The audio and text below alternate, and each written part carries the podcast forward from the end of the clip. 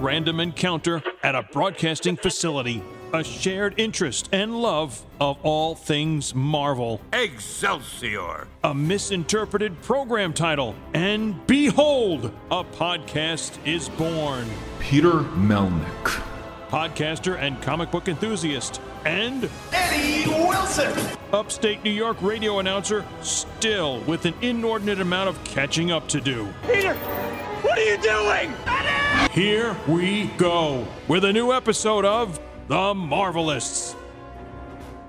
Hi, this is Mike the Truth Jackson, combat sports personality, photojournalist, and jack of all trades, and you're listening to The Marvelists with Peter Melnick and Eddie Wilson. Welcome, everyone, to The Marvelists Presents No Eye Patch Required, a secret invasion podcast discussion, recap, what have you. All I know is this is the last episode we were talking about this show. Mercifully, it's over. But the person here to join us on the other end of the tin cannon string. Wait. To deliver. Are the- you Peter Melnick? I sure am. I'm Okay. Peter Melnick, and you are? Eddie Wilson. the person that's going to help us deliver the knockout punch Oh. on this show, mercifully, we are joined with mixed martial artist Mike the Truth Jackson. Mike, good evening. Good evening, fellas. How are you all today? Welcome. Thank you for taking the time to talk to us about this as we put this to bed. I I think it's I- so. I think it's kind of funny that you know we've had a lot of professional wrestlers on the show over the years, but you are the first uh, mixed martial artist we've had on who's also beaten the shit out of a pro wrestler. So you know, you look up the Wikipedia, you'll see who I'm talking about. But yeah, pretty damn cool. Hey, you know, I, I'm glad to, to be the first for you guys in this in that respect. So yeah, man, we're ready for having a good time. And you know, I've I've followed you on social media for a while. I see a lot of the stuff you talk about with you know comic books and comic book TV shows. And yeah, you know, I I knew you're one of our kind, so I'm like, yeah, you know what? Let's get him on here. De- definitely, definitely. I love it. And part of the, the you know, uh, Murdock Law Firm, you know, we got going on. I love that. Avocados at law. That's- Avocados at law. Yeah. that really throws people off a little bit. I love it. And I'm going to tell you in advance now when Daredevil Born Again comes out, whenever it comes out, whenever all the strikes are finished, we would like to have you on to talk about any one of those episodes when those uh, drop. So Oh, I'm I'm excited about that as well. Let's do it. I can't wait. It's it's funny because like a lot of uh, you know fans of like you know it, the biggest thing people say with the Disney Plus shows are they are not like the Netflix shows, and I get that. You know they're fun to watch, but they ultimately at the end of the day don't really have the uh, same kind of impact that the Netflix shows did. And the Netflix shows they were doing their own thing, and I feel like they need to you know maybe borrow elements of that. Man, I, I think what it is is you're gonna, you're going to have really two different types of uh, demographic watching that, and, and you have to sort of cater to your audience. You know, for me, obviously, I'm pro the Netflix crowd um, because you're definitely going to get the more adult themed, you know, superhero violence so to speak, right? Uh, and the Disney Plus side, you're, you're probably going to you're trying to bring in the the younger clientele, and even that, you know, I I'm kind of like the guy who is more pass fail on my on, on my movies, even when whether it's the, the the comic book movies or not. Um, so for me, I know there's a lot of people who who kind of watch the Disney Plus series begrudgingly sometimes. But I, it's this weird thing, man. Like I just kind of just take it in stride, and I, I enjoy it a little bit. and you know obviously you know i've been very vocal on social media about secret invasion i'm not a fan and to be honest like there are some emotional beats that we'll be talking about later on in this episode for episode six what is it called eddie Home. No we're in the radio station eddie um 37 minutes of it, where all hope for humanity rests on Fury's shoulders. no actually i'm 10 minutes away from here so that's you know that's you know not 37 minutes not that that unless you drive really slow Have you heard the song Supertramp? Take the long way home. oh that that would that's many ways Okay. Or maybe Daughtry, I'm going home. Ooh, that's a good one i like Okay, that one thank you. We were supposed to get Daughtry on the show once when he was doing a Red Goblin variant cover, Get- and that never ended up happening because he had like a postponement. Oh, okay. So, ladies and gentlemen, that's a little uh, peek behind the curtain of some things for the Marvels. go. We're even sitting on an interview with the band Gore that we still haven't re- uh, released in three years. Re- y- No. I swear to God, like it It's been at least a year. no, no, that was uh, Three years. 2000 uh, or 2020. Yikes. Yeah, but I digress, ladies and gentlemen. Part of the show. we are talking about episode number six of Secret Invasion, and it's funny because like I like the attempt. Like there are, you know, at the end of the day, while I will repeatedly say, man, you had a show with Samuel L. Jackson and Ben Mendelsohn and made me not care. That's pretty impressive. but I will say this their performances are damn stellar, and they still manage to knock it out of the park in regards to that element. But the story that they're being involved in is very, eh, eh. As you see me shrug, you know, for the audio podcast, eh. Better off you don't. One thing I'm working on my shoulders, so you know, Fine. trying. I was like, how do you shrug for the for the audio version? I, I like. I mean, that. let, Um, let me see if I can just if it can to- get picked up. Not really. No, No, I just can't. just Not just really. have to imagine. Leave it to your own devices, I guess, Mike. I'm I'm Um, the sh- I'm a living embodiment of the shrug emoji. So, Oh, that'll- but so Eddie, let's get this off the road or onto the road as we talk about the opening of this episode. Well, before we get to the extra intro, we have Nick calling his wife. It's kind of a cold call. I mean, not that she wasn't expecting it, but maybe she wasn't. But it's really emotionless, and he's just touching base with her. Maybe he thinks it's the last time he's going to talk to her. Um, and then we see a car that on an outside, of course, scene rolling up to a gate. Two guards are killed. Who did it? We don't know because the car is empty. And really, throughout this episode, I think we're following the action, whatever Fury finds himself doing, finishing this as episode five had ended with, and the scene where the president is in the hospital. Rhodes, aka the Skrull, is telling him he needs to declare, you know, war on Russia and uh, that whole thing. That's pretty much what we're going back and forth scene wise too. Now, is that around the time when the term the uh, the uh, phrase "one term president" is brought up at him? Because that is a very funny line. Yes. Because it ties in to Thunderbolts. That is Well- a tie into that because in the movie, you know who the president of that movie is going to be, right? In Thunderbolts, Famous mumbler Harrison Ford. I have to be the president. I yes he Oh. was yeah yeah okay because he's been casted as the new Thaddeus Thunderbolt Ross.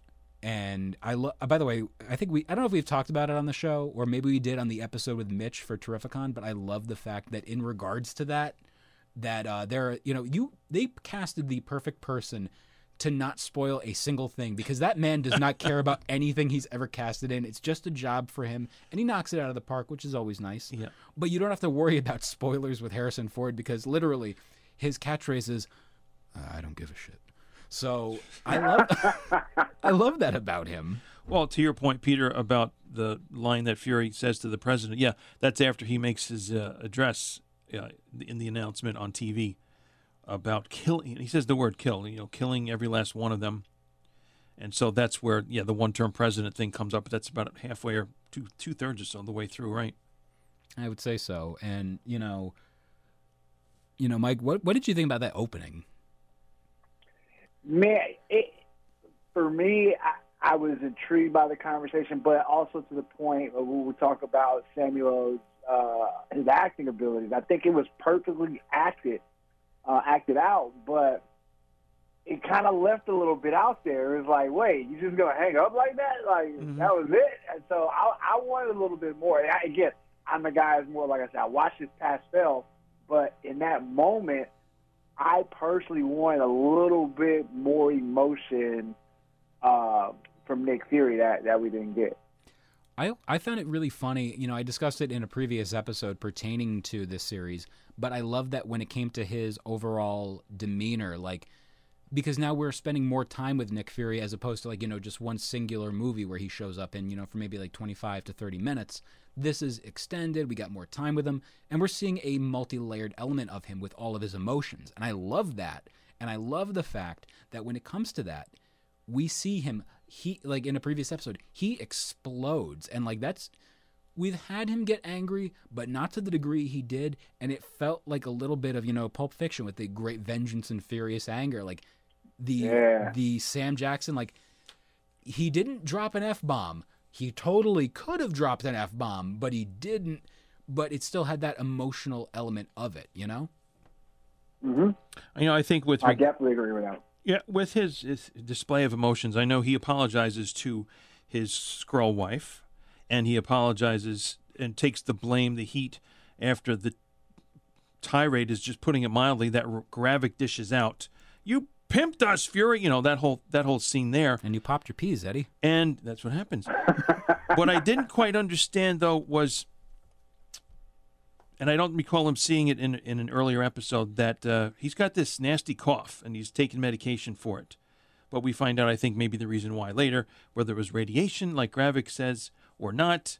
So something seemed odd or different, and it was making him weak. It seemed, and then it really didn't quite register when he kind of blasted, punched uh, Gravik through the wall or through the building. And then we find out, of course, that it was actually G'iah. And you know, there have been articles recently like apparently G'iah is the most powerful entity in the Marvel Cinematic Universe hmm. now.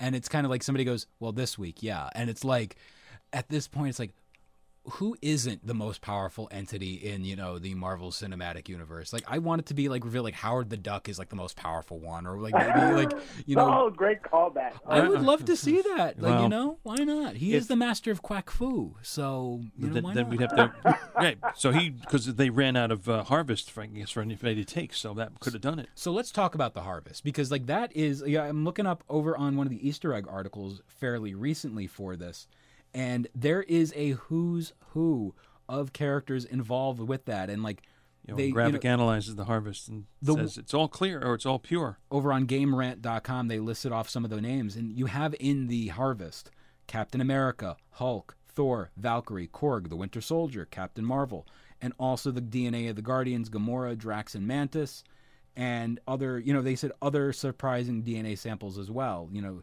Cull Obsidian, Frostbeast, Flora Colossus, Skrulls. It's kind of crazy to see all of these uh, things. And like when I saw, you know, Mantis, like the little uh, thingies show up, the antenna, Antenna, yeah. I love that. And I thought it was like, what else is there in this, you know? Mm-hmm.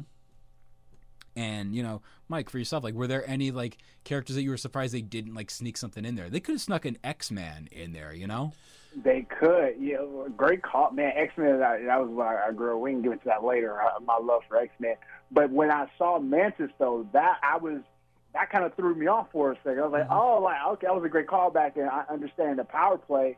Uh, it, it it was a dope little moment for me actually. So I I remember when I, I, I guess it was the what Guardians of the Galaxy, the first one when when Mantis sort of came to to the uh, to the universe Uh, the second one. and I was, or the second one, um, and I got kind of like, what's going on here? And then I watched the most recent one, and, it, and I really enjoyed her character.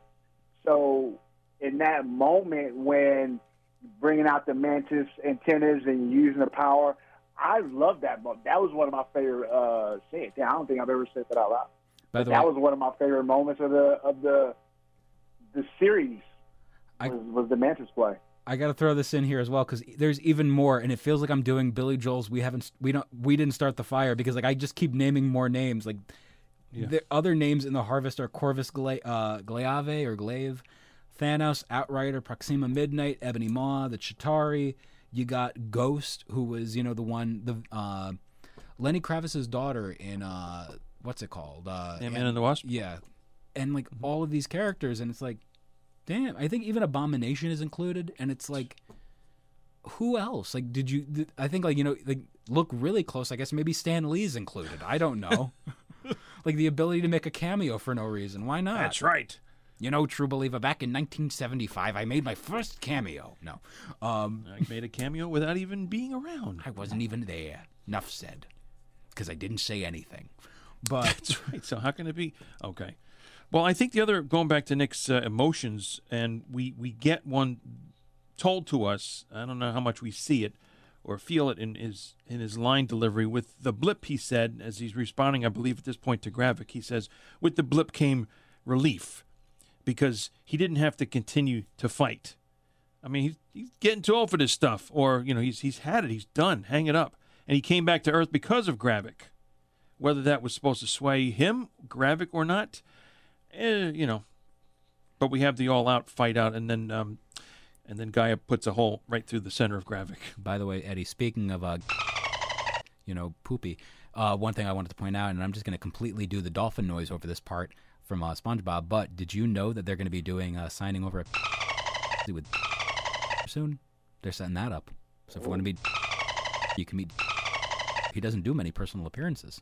There you go. So anyway, that like I said, this is going to be the SpongeBob dolphin noise the entire time. Anyway, Eddie, Really? Okay. So we find out that now that we know G'iah is Fury, where is Fury? Fury is in the hospital. He's been picking off whoever's been guarding the president, and eventually it comes down to Rhodes, aka the Skrull, trying to make a move by him not being shot, the president perhaps shooting Fury or whatever, and we see that yes, Rhodes is the Skrull. So Fury is in fact at the hospital with with the president, and I think we come to a point where, and I forgot the character's name. She's the British woman with the hair bun in the back. Um, G'iah Ms. Maisel, yes. is yes. G'iah is offered to undo the mistakes of Talos and Fury. And it, it's kind of funny because like the uh, G'iah Gravik fight, I'm not really a fan to be honest. Like I know like it's very action packed. It is cool to see a lot of you know the the uh, you know powers being utilized and all that good stuff. But I'm sorry, man. Like you know you have Emilia and she's a phenomenal actress. Not being used very much, and that's pretty damn crappy. Like I'm not a fan of that. And I, yeah, I kind of gonna agree with that. The that particular scene, the the, the fight scene, it, it was a ta- seeing uh, having this conversation with y'all. Y'all are starting to pull it out of me a little bit. Uh, it, it was it was a little bit lackluster. I I enjoyed again the Mantis part. I enjoyed that. Um, seeing different powers come to play briefly, I enjoyed that. But the overall scene, I was kind of like, meh, you know, a little bit, meh. You know, those two, speaking, I, I went a little bit ahead with that fight scene because right before that, G'iah finds and frees, as in releases, the real Rhodes, uh, Ross, and the others. I'm not sure if we're supposed to know who the others are, but I don't know if we had known that uh, Ross was Bob was one Johnson, of them. good old Bob Johnson. Could have been, you know, um, Bob the Bob the Builder. For all we know, Oh, we can fix it. Uh, yeah, sure. Well, the funny thing, in a sense, to me was that, yes, it took everybody some staggering, some regaining use of their muscles to walk out of where they were being held. Rhodes, however, needs two army guys to carry him out. Um, maybe because he's being too much used as a Skrull in, in his other alter ego. I don't know. So let's talk about the whole thing with Rhodey. And this is going to be an absolute. Be- this is one of the best things for the worst reasons why. And I say that because you have Rhodey, and it's revealed he's been gone since Civil War. He has not been seen since. Like the real Rhodey has not been seen. So what that means is there's two moments in the MCU that you know people have been discussing online as like, oh man, that's actually really a powerful moment and a real like, it's going to be what fuels the upcoming Armor Wars event. I think it's either going to be an event or a movie. I don't know what it's going to be, but whatever it's going to be, that's going to be the emotional backbone to this. And what I mean is, first off, let's go with the one line. I believe it was in Avengers Endgame. Remember the scene where uh, when Nebula and Rhodey are talking with each other, and Rhodey makes the comment, "I didn't always look like this." That now has a double meaning because yes, he's referring to the uh, you know the dancing legs, like he has little things on his legs. he That's can't what I do thought immediately, or the fact that he's got all his did. armor. Yeah. We all did. And now, with you know hindsight being twenty twenty or Heinz being fifty seven, da da da da you know, we now have that element of he's meaning. I didn't always look like James Rhodes. I used to be a Skrull. Mm. And now we also have something else. Do you remember the end of Endgame when Tony Stark had his funeral? And remember how every single person in the uh, Marvel Cinematic Universe is there, mm-hmm. including Rhodey? Mm-hmm. Turns out that wasn't Rhodey this whole time. So that means we now have that element for Rhodey of the real Rhodey being, I'm not even there. Wait, I think we we may have like a triple time because so when, when that was said, I was going back to when um, I, ca- I don't know why I'm not thinking of his name at, at the current moment because you know they changed actors for Rhodey. Oh, uh, Terrence Howard. Terrence Howard. I was thinking of the Terrence Howard uh, Terrence Howard callback. Oh no no no! Because uh, Civil War was Civil War was like I think Phase three or something like that, and it's like that's years removed from that. So like once that event happened, then that was like I guess the the uh, switch with the Skrull. Ah, So there's that. Got you. Okay. So now when there's the funeral, you know, with uh, Rhodey at you know seeing Tony's funeral, that means he wasn't even there for the funeral of his best friend, the guy who saved his life and changed his life. So you have Right. that emotional element added on top of everything, and that is. Like as much as I didn't like this show, I appreciate this show for that element now of adding in a new complex layer to all these other things. And that's what I love about, you know, the cinematic universe aspect. Like there's is there a lot of homework for us to do with these shows? Oh god, yes. Mm-hmm. There is a lot. And you know, I thought being a Star Wars fan could be bad from time to time, but I digress. One of the things is, you know, you do you have these movies and like they'll retcon and make things better in hindsight. So now we have, you know, for example, Avengers Endgame makes you care about Thor the Dark World when a lot of people like poo-pooed that movie and hated it, including yours truly Yeah. you have people who absolutely despised Iron Man 3 because of the Mandarin, and now because of Shang-Chi, you can retroactively change that, right? It is insane. So now this, you're not doing a change of, you know, giving perspective. You're giving a change of, hey, remember all those lines and remember those moments with Rhodey? Guess what? That wasn't the real guy this whole time. He's been hidden away for years and years. So I don't know if that means also like was he blipped? We don't know. Oh, he the real Rhodey blip Yeah. was it? Didn't think about that, did you? No, no, no. So in a lot of ways, like you see a Skrull in you know Endgame fought against Thanos. So you're seeing all these like little complex little things in there, and that's what I love. Like Armor Wars is going to be intense. Armor Wars is going to be emotional, heartstring tugging kind of stuff, and I cannot wait for that. As someone who's barely skimmed through the original Armor Wars comic, it's like whatever. That didn't have you know much emotional kind of you know connotations, whereas this one 110% will. Are we talking like early '90s thereabouts when Armor Wars Uh, happened? Late 80s, early 90s, yeah, because Armor Wars 2 is, you know, the John Romita Jr. joint with some gorgeous art. There's one issue cartoonist Kayfabe talked about that's really good, and I recommend checking it out. But I digress. Yeah, you didn't. Did you want no one to hear it? You had to whisper it so gosh you, stand you low. know, I want to do low. You know, it's my radio seductive voice. you know, I is don't know. You're not on the radio. Oh, I'm talking to a radio microphone. That counts. But anyway, so you know, we have like other things like the discussion of the peace talks with the Kree, and again, it opens up this gigantic world of the Marvel universe. And what I like about that too, and you know, Mike, tell me if you know you're thinking the same thing I am.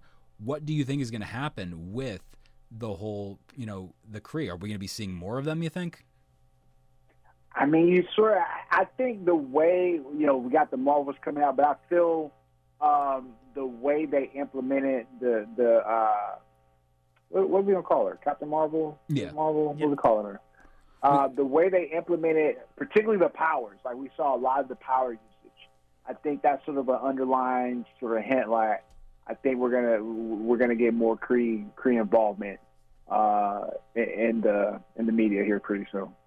I hope so. And it, it's funny because like I'm a big fan of Marvel Cosmic. I know you're more of a fan of, you know, the uh you know, the vigilantes like the defenders and characters like that, that level. But like as a cosmic fan, oh my god, we are eating good.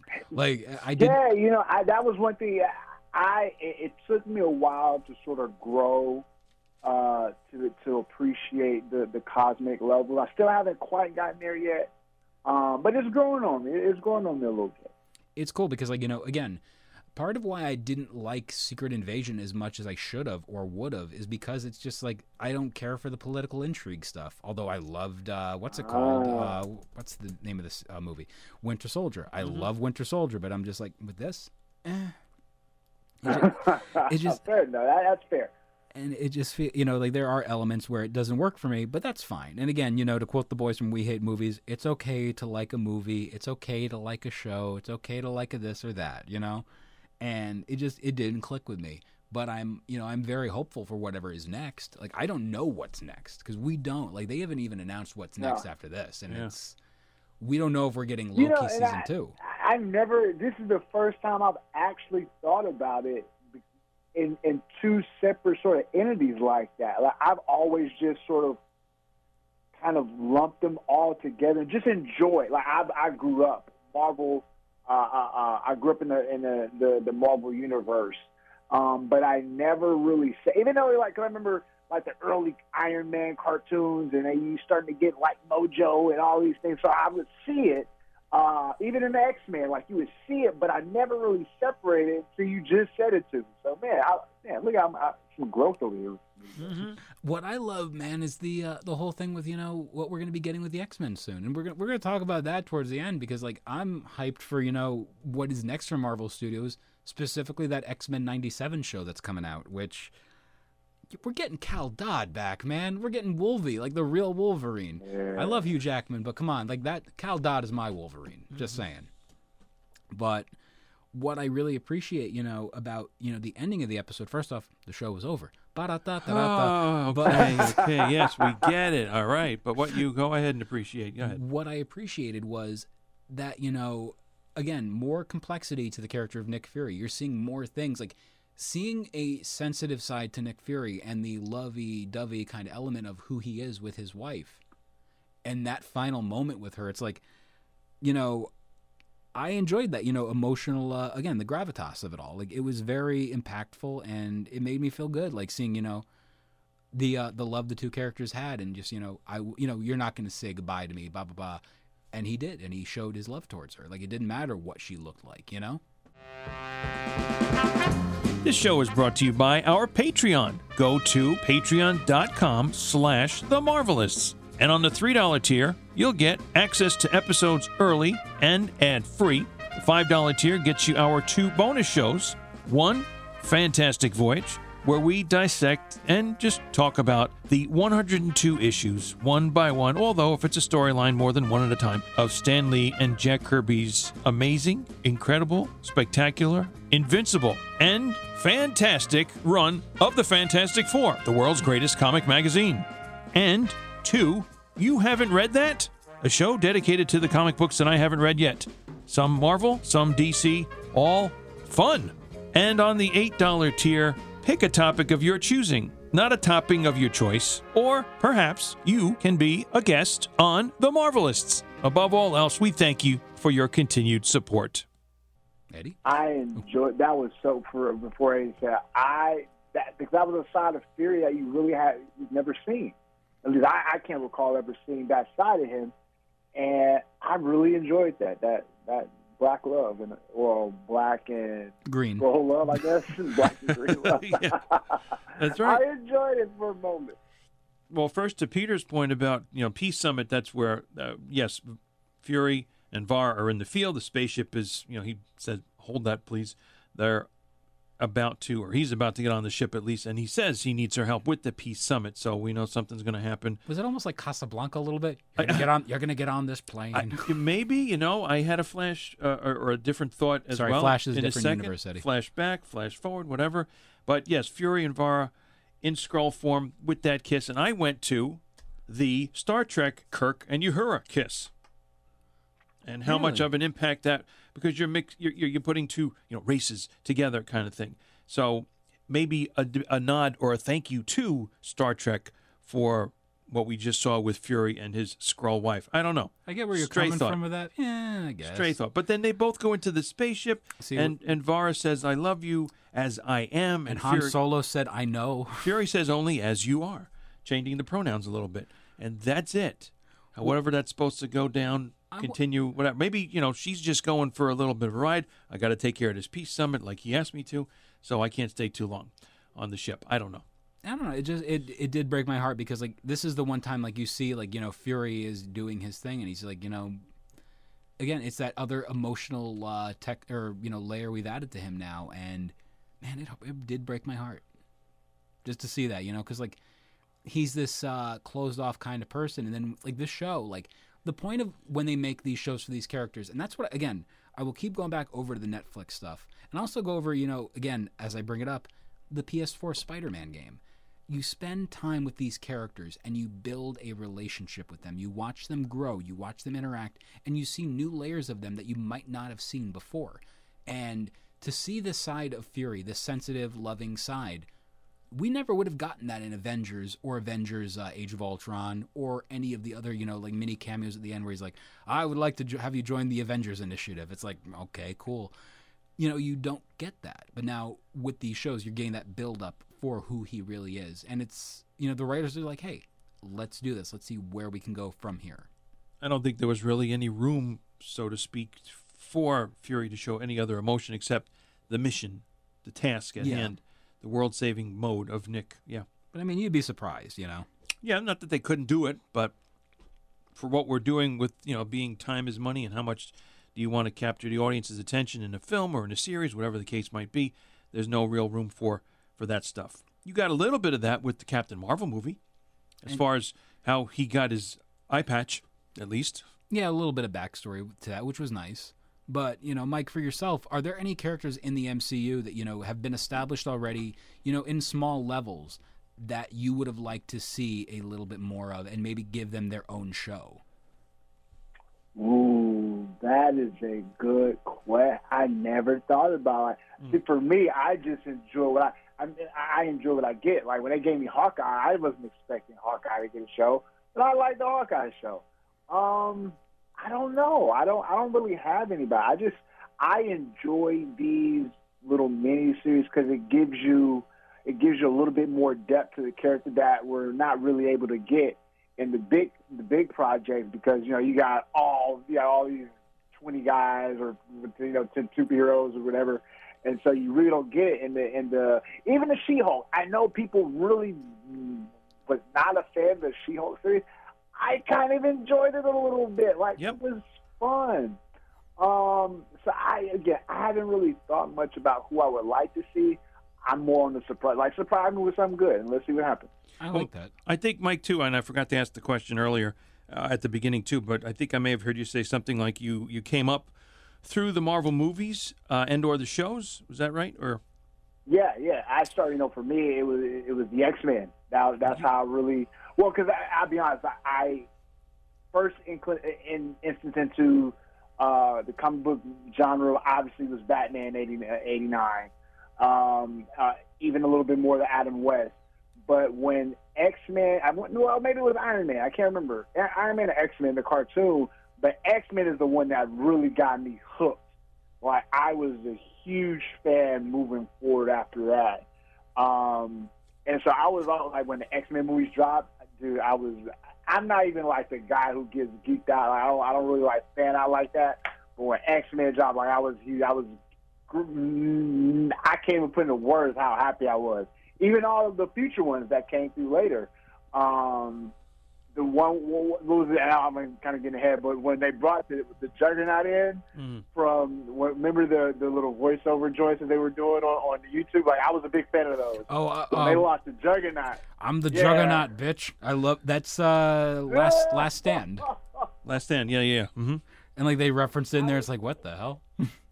I know, but I do. I, when that line dropped, I, I, I mean, I knew it was coming, but I was I was ecstatic when when, when that dropped. So, but nah, for me, definitely it was uh, Marvel and X, well, particularly X Men, and I just kind of ran away with it from there. So before that, though, or maybe I'm missing, or I didn't ask the question about coming into it, knowing these characters through that media, or did you actually have comic books growing up, and who were your favorites, or who did you start reading, anything like that? I was. Mm, that is a great question because I don't know which one came from. I, man, I'm thinking the no, because I was in the comic books and, and, I, I was a uh, car collector prior to the show coming out. Um, but I was always it was just X Men, and then the series hit, and then I kind of branched out a little bit toward like the X Factor, um, or, or, or those comics a little bit. But for me, it was primarily X Men where I where I uh, spent most of my energy. So one thing I wanted to mention, by the way, with uh, this episode, that we like Eddie, you might have missed the guy uh, walking out, but you know one of the other Skrulls obviously was Everett Ross, and Yeah, I guess he was. Mhm. you realize also he also has the emotional element of something that I don't think some of us remember, but who close to him died? who close to him? di- Well, it wasn't Julie Louis Dreyfus, was it? No, it was T'Challa. Oh, yes, yes. Okay. So that might be also a element that you know we Mm. may have to touch on, like in one of the future shows or movies. Like that dawned on me. I'm like, oh, he's going to be messed up too because they were friends. And again, Mm. when you see these characters, they lose a friend, somebody close to them. It's like it can mess them up. So that just dawned on me. I'm like, ooh, that's going to be interesting. But now, before we get into other topics at hand, let's wrap up this episode talking about Secret Invasion and Secret Invasion as a whole. You know, I'll give my thoughts, but I, I liked some elements. I thought the writing worked, but otherwise, uh, not the writing. I thought the uh, performances, for the most part, worked, but the story was just so bland that, like, I don't know if I'll revisit this. And like I know a lot of people that I've talked to in recent weeks, like, are you liking the show? And the comment has been either I didn't even know that's a thing, or I'm I watched a couple minutes and I couldn't do it. And I'm so like, you're saying that people didn't know it was out there? That yeah, was the that adver- advertising wasn't there really. I think before it started, there was some advertising, but once that happened, it started. I Then, I, yeah, I agree. I don't think there was much saying, "Hey, don't forget, this is streaming now." I didn't I didn't really see much to be mm-hmm. honest. Like, Yeah. and I understand, but it's like you know, you know, it what it just wasn't for me. You know, Mike yourself. I mean, I give it a pass. Yeah. There you go. um, I I enjoyed it for what it was worth in the moment. What was it? Six episodes. Mhm. It gave you a little bit. Uh, uh, uh, we saw a little bit more Nick Fury. I love Sam Jackson and all the characters he plays. Uh, it gave us a little bit more. Um, I don't want to say emotion. You you know, a little bit more character development. I guess, I guess would be a great way to put it. Uh, it gave us a little bit more of that that I enjoyed. Um, but yeah, it's just a pass for me. That, that's about, that's what I'm gonna give it. Would you revisit it, Mike? Ooh, I probably would not. I'm not. I'm, so for me, I really don't revisit shows or, or uh, episodes like that. Even movies, I, I like to. I, I enjoy them the first time. There's, I can probably count on one hand um, of the newer, uh, the newer products that I've that I've watched multiple times. There are some that I am going to watch, like well, I think Civil War I watched a couple times. Um, Endgame, maybe I watched a couple of times, but this one is probably going to be a one and done for me. Mm-hmm. I hear you. Sure, I get it. And Eddie yourself. Definitely give it a pass, and maybe a little bit more than that. I do intend to revisit this with my wife. I really want to know what she thinks about it going forward. Of course, starting from the beginning, you get more Fury, Oh. which is good. I think you satisfied to some degree some Fury fans, uh, and it's um you know maybe Fury's memoir of what I did after the blip. I w- I'll be honest with this show. I was worried they were going to kill him off. I was beyond worried about that. Well, yeah. Speaking of killing off, I just went to Maria Hill and thought, oh man, I'm shocked. She isn't coming back. That is one of those again. Like that was a shocking death in the show. I because you was had that. You had a music, at least one music reference with the t- trying a little tenderness from Otis Redding. You had some of those elements that you know and love from other things they've done before, and then in, to some degree that got dropped. Um, somewhat shocking and saddening was the death of Talos to me. I was actually really pissed about that. To be completely honest, like his death was like, really, you're going to kill him off? Like I understand why. He's like, Yeah, I, I was not expecting that one either. it's like it's a sacrifice. Like I get that. It's like this is why we now have to care about all of this stuff going on, and I do want to know where we're going to go because how is this going to? Will this tie in with everything coming up with Secret Wars with Battleworld? We don't know. Like it, it's that element that really gets me excited. The the whole idea of it being secret, I think, could have Skrull in there as well. So yeah, Yeah. And why not bring back and reuse the whole Super Skrull idea? It got brought into this for, you know, Gravik and his purposes and so on. So with uh, us getting in a year or so a new Fantastic Four, I think it's a slam dunk or a no brainer that the Super Skrull comes back somehow. Because, you know, they didn't all get wiped out. We don't know what happened to the however many were left in the populace of Skrulls from this series. We just know that they're out there and have to come back to who do you trust, like from the comic book series. Perhaps. Not to live in paranoia or fear or anything like that, but uh, this does not mean it's closed. This is only a chapter or a side tangent on a character or two and we you know we move forward from from here. Now, in regards to you know some of the other stuff coming up with you know X Men, like X Men is going to be a thing again in the movies and stuff, and I'm kind of so- I'm kind of shocked that there really wasn't any you know references to what might be for the X Men. That kind of sh- you know threw me off. Like, but the thing is with them, they will drop X Men related references in the most unlikely of ways. Like Ms. Marvel, we didn't think would would have you know X Men you know connections, but it did mm. we didn't think there'd be X. Well, kind of. You you know, when you have a multiverse of madness, you know, the multiverse would have mutants. So I don't know, Hey, yeah. but there's a lot of really cool stuff, and like, I'm excited to see what could this could lead to down the line. And you know, with the future of the Marvel universe, one thing I want to ask you, Mike, would you ever, if you had the opportunity, would you take a role in the MCU? And if so, who would you go as? One hundred percent, i, mean- I would. That's a no-brainer for sure, um, Oh, Jace. I do. I have no. You know, as I was saying this, especially back to I, I can't remember how old I was. Probably maybe I was in middle school, so let's say fourteen-ish, and uh, thirteen-ish, and um, again, huge X-Men fan. I was my family's from Louisiana, so for me, I would do the Gambit uh the Cajun sort of like voice and I there was a friend of mine I was at like a wedding or something kind of just hanging around. And the whole day I had the Gambit accent on. She was so she was hella annoyed. Uh so maybe in a, in a like a in a different kind of universe I can be Gambit. See, that's good. You even have the character picked out because the way you said 100%, no kidding, I was going to think that you would say, I don't care what it is. Just give me five seconds on screen and I'll be the guy that gets hit with a boulder. I, you just put me in there somewhere. ah I may yeah I might have to run with the Gambit I need a I need a, a, a version of Gambit give me that and it's funny because like again you know x-men x-men kind of like became the bastard stepchild for the marvel universe for a number it of did. Years Oh, right? it's so good. I hated that so much. and it, it drove me crazy because like uh, you know i'm going through uh, my third reread of like the uh, 70s onward x-men i'm reading you know the chris claremont stuff and loving the hell out of it still and you know this weekend we're going to terrificon in lovely uncasville connecticut at the mohegan sun casino so in regards to everything going on with uh, the sh- you know with uh, the x-men like i like seeing the x-men start to you know like Marvel, you know, cause you know why part part of why Marvel was doing that was because Fox owned the stuff, and it's like we don't really want to acknowledge them. Like they're trying.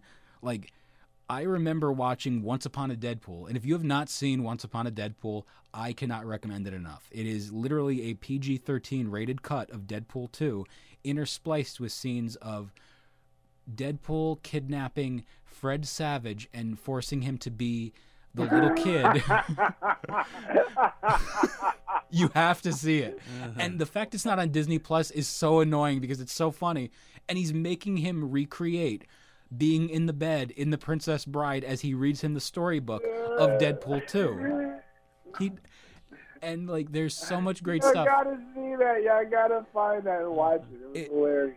it is so good and like they you know they actually teased that a year before when deadpool 2 got dropped on blu-ray. If you bought the movie from uh, what's it called? Target it came with a bonus fairy tale book retelling of the whole story.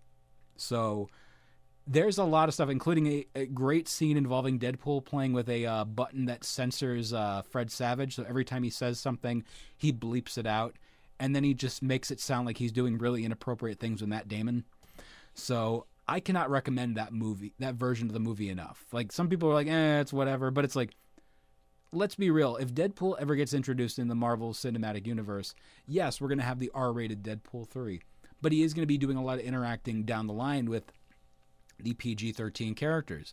And I've always heard people, by the way, like, you know, you can't do Deadpool unless it's rated R. Yeah, you can. You do it in the comics every month. He's PG-13 every single month. Yeah, you know, he decapitates people, but it's still PG thirteen somehow. They found a way.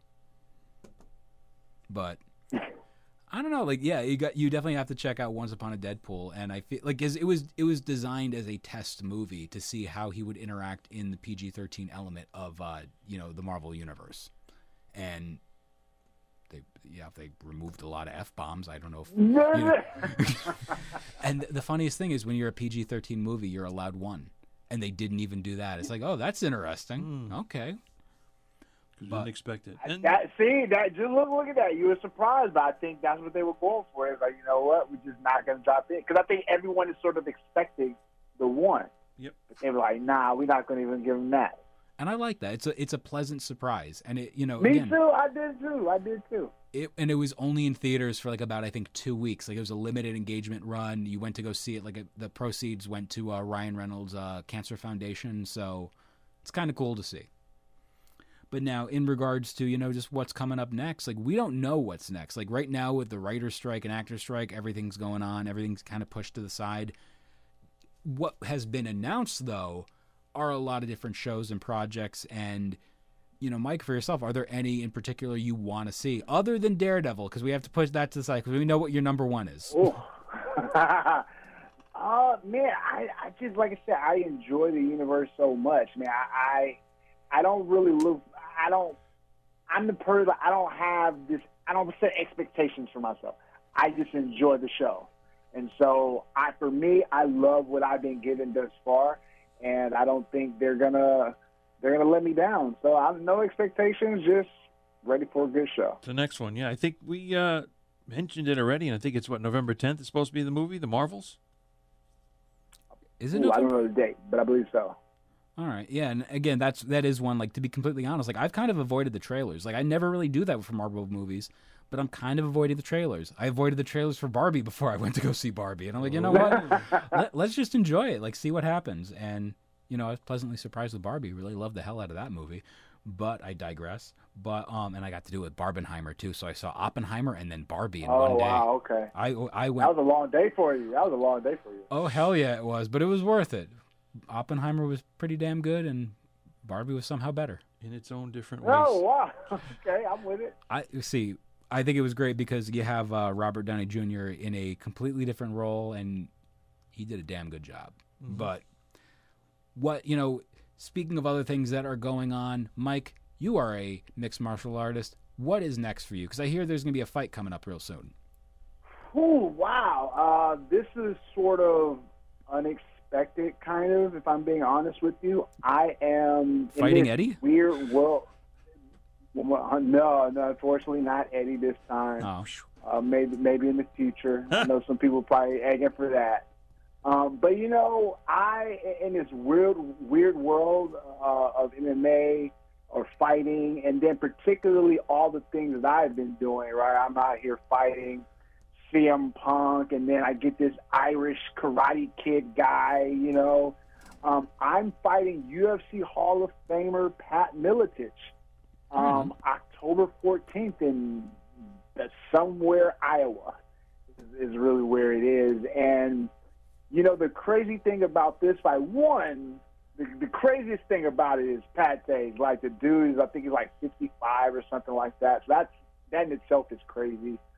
But he and I, you know, we have a, a, a long past that goes back, man, at least seven, eight years. Like I've been knowing this guy, and uh, you know we've been friends at one point. He cornered me against CM Punk, but his and again, so for me, I'm able to separate, you know, what fighting is outside of people's personal lives. You know, you can be a good fighter, but you can also be a terrible person.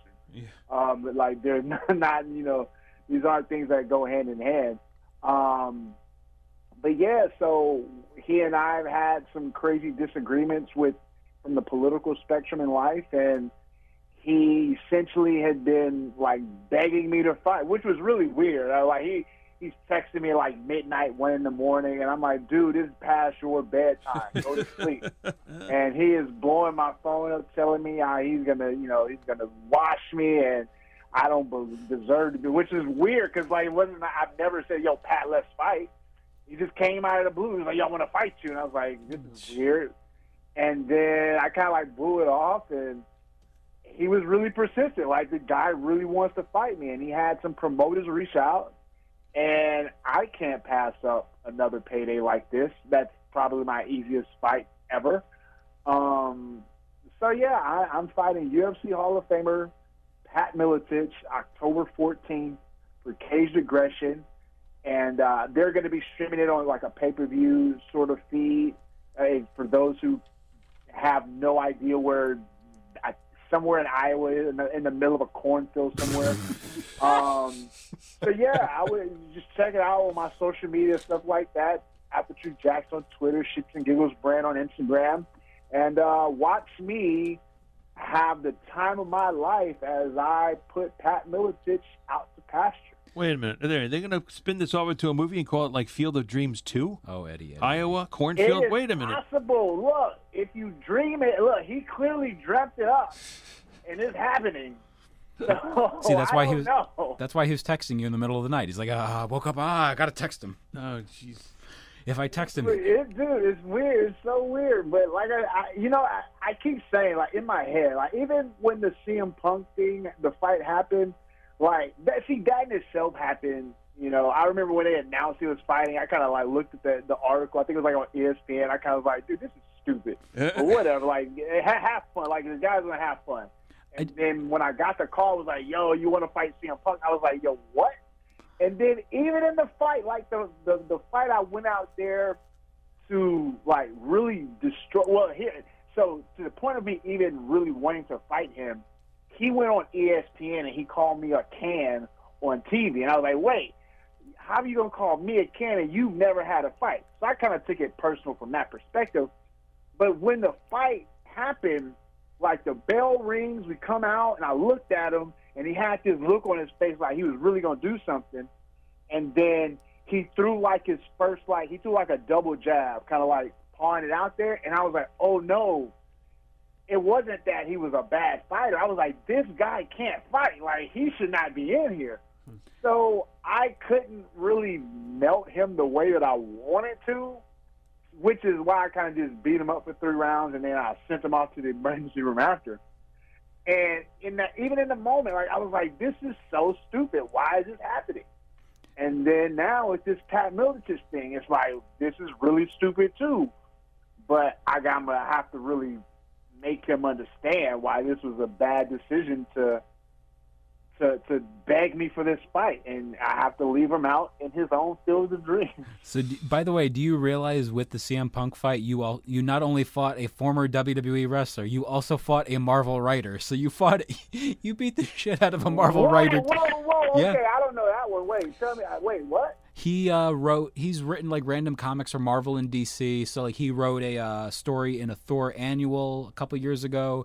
He wrote, uh, co-wrote uh, with Cullen Bunn, a Drax the Destroyer comic, and he also wrote a Shang Chi comic. So I, I do think it's really funny. that Oh wow, CM Punk wrote a. I didn't know that. Yeah, he wrote a uh, comic about a martial artist while he himself could not martial art. dude. You know the crazy. Look, look. So people wanted me to go out there and melt this dude, right? And I was like, dude, I can't do that. For me, my whole thing was, look, I I really have like I've just massacred people before. Like I, I really hit hard, and in that moment, I felt bad. I was like, yo, I can't. I was like, if I hit this dude, like, wow, I really wanted to hit this dude. What if he's unable to do the thing? Because I knew he wasn't really his whole thing of fighting. He was just doing it to try something out. He he, he wanted to have the experience, which I respect him for 100 percent for that. But I knew he it was just that. It wasn't like he's trying to be the best fighter or be a champion or anything. And I, in my mind, I was like, if I hurt this guy to the point he can't go do write comics or back to wrestling again, I would have felt really bad. And I'm glad I didn't. I know everybody, like all the MMA fans, even to this day, like as of like yesterday, people are like, "Yo, you didn't finish CM Punk," and in my mind, I was like, "Man, I gave this dude a pass on life." yeah. Like I feel, I'm way, I feel way better about myself, as if I would have like turned this dude into a vegetable, which I'm probably gonna turn Pat Miletich into a vegetable. Just giving y'all a heads up. Hell yeah, you are. So now, so now, Mike, before we let you get going and we wrap this episode up, I want to ask you. Well, first off, I want to tell you thank you for speaking with us on the program today about Secret Invasion, as well as just your comic book fandom. I appreciate hearing about that, and we actually want we would love to have you back on again uh, very soon. Just like you know, tell more of the origin story and just talk about you know that element of the defenders and like your love of that stuff because like I feel like you know, it, it's been uh, next next year. No, in two years is going to be the 10 year anniversary of the Netflix verse, I believe. And Oh, wow! It's been that long already. yeah, Wow. Okay. and it's kind of funny No, because I, you know, oh, I was going to say it's, just funny because it doesn't feel like that long ago. It does not. I mean, look, I've been fighting for 15 years, and it just seems like I was walking into a gym, like you know, not too long ago. I think, but also it because, and I tell people all the time, is because there's like no seasons in fighting. It's just like it just goes. And so for me, I've just been going since 2008, and I, I mean, it's been a dope ride, but I forget how long I've been doing this. So when you say it's been 10 years since the Netflix verse with, with you know Jessica Jones and Daredevil and like that, uh, man, that's that's crazy that it, it's been that long. Um, but not for me. I, I, I love the, the Daredevil series. I, Luke Cage, you know, I, that that. Um, well, I can't remember the name. What it, there is it Defenders? I can't remember the name. Yeah, of? yeah, Defenders. Uh, yeah, like I, I just enjoy those characters and I enjoyed their backstories. You know, particularly as based out of New York, I'm a huge fan of the the the New York City itself. So that's kind of what attracted me to it. It's probably the, the language. I love just I love New York slang and all that. So no, I just been a fan. And then you have a a lawyer who's also like a crime fighter, and just I love that man. So I, I sort of play to it on on my uh, social media that uh, I went to Nelson and Murdock Law Firm, and then I have and then tying that into I'm a big fan of Bill and Ted, so it's Mike Jackson Esquire. Oh my god. And then the people, the people who the that have the trolls who like to come at me and stuff. They're like, "No, we don't call your law firm and tell them you need to be disbarred." And I just, it's hilarious. I didn't realize the Esquire part came from Bill and Ted. That is true. I thought it was from Daredevil. Like legit thought it was from Daredevil. no, it's from Bill and Ted. It's from Bill and Ted. That's tremendous. I like that. See, I learned something. There. I gave you one. Hell yeah. So Mike, once again, it has been an absolute pleasure. And how can people get a hold of you on social media? Man, on Twitter is at the Truth Jackson. On Instagram, it well, it was at the Truth Jackson on Instagram too, but I got banned for for cooking some people a little bit too harshly. Uh, but now it's Shits and Giggles brand because everything I'm doing now is for the Shits and Giggles. Uh, and then if people are on Facebook, you can find me at Mike the Truth Jackson. And of course, the website is MikeTheTruth.com. Now, is it true that there's a rumor that your fist is going to be located in Pat Miletich's face in October? 100%. Who told you that? Who's giving away my secrets? A little bird over on the Twitter machine told me. There you go. Well, now now I guess it's X or something. Sure. But I digress. Mike, once again, absolute pleasure. I appreciate it, guys. Thank you for having me. For the Marvelists, I'm Peter Melnick. I'm Mike the Truth Jackson. And I'm Eddie Wilson. Excelsior.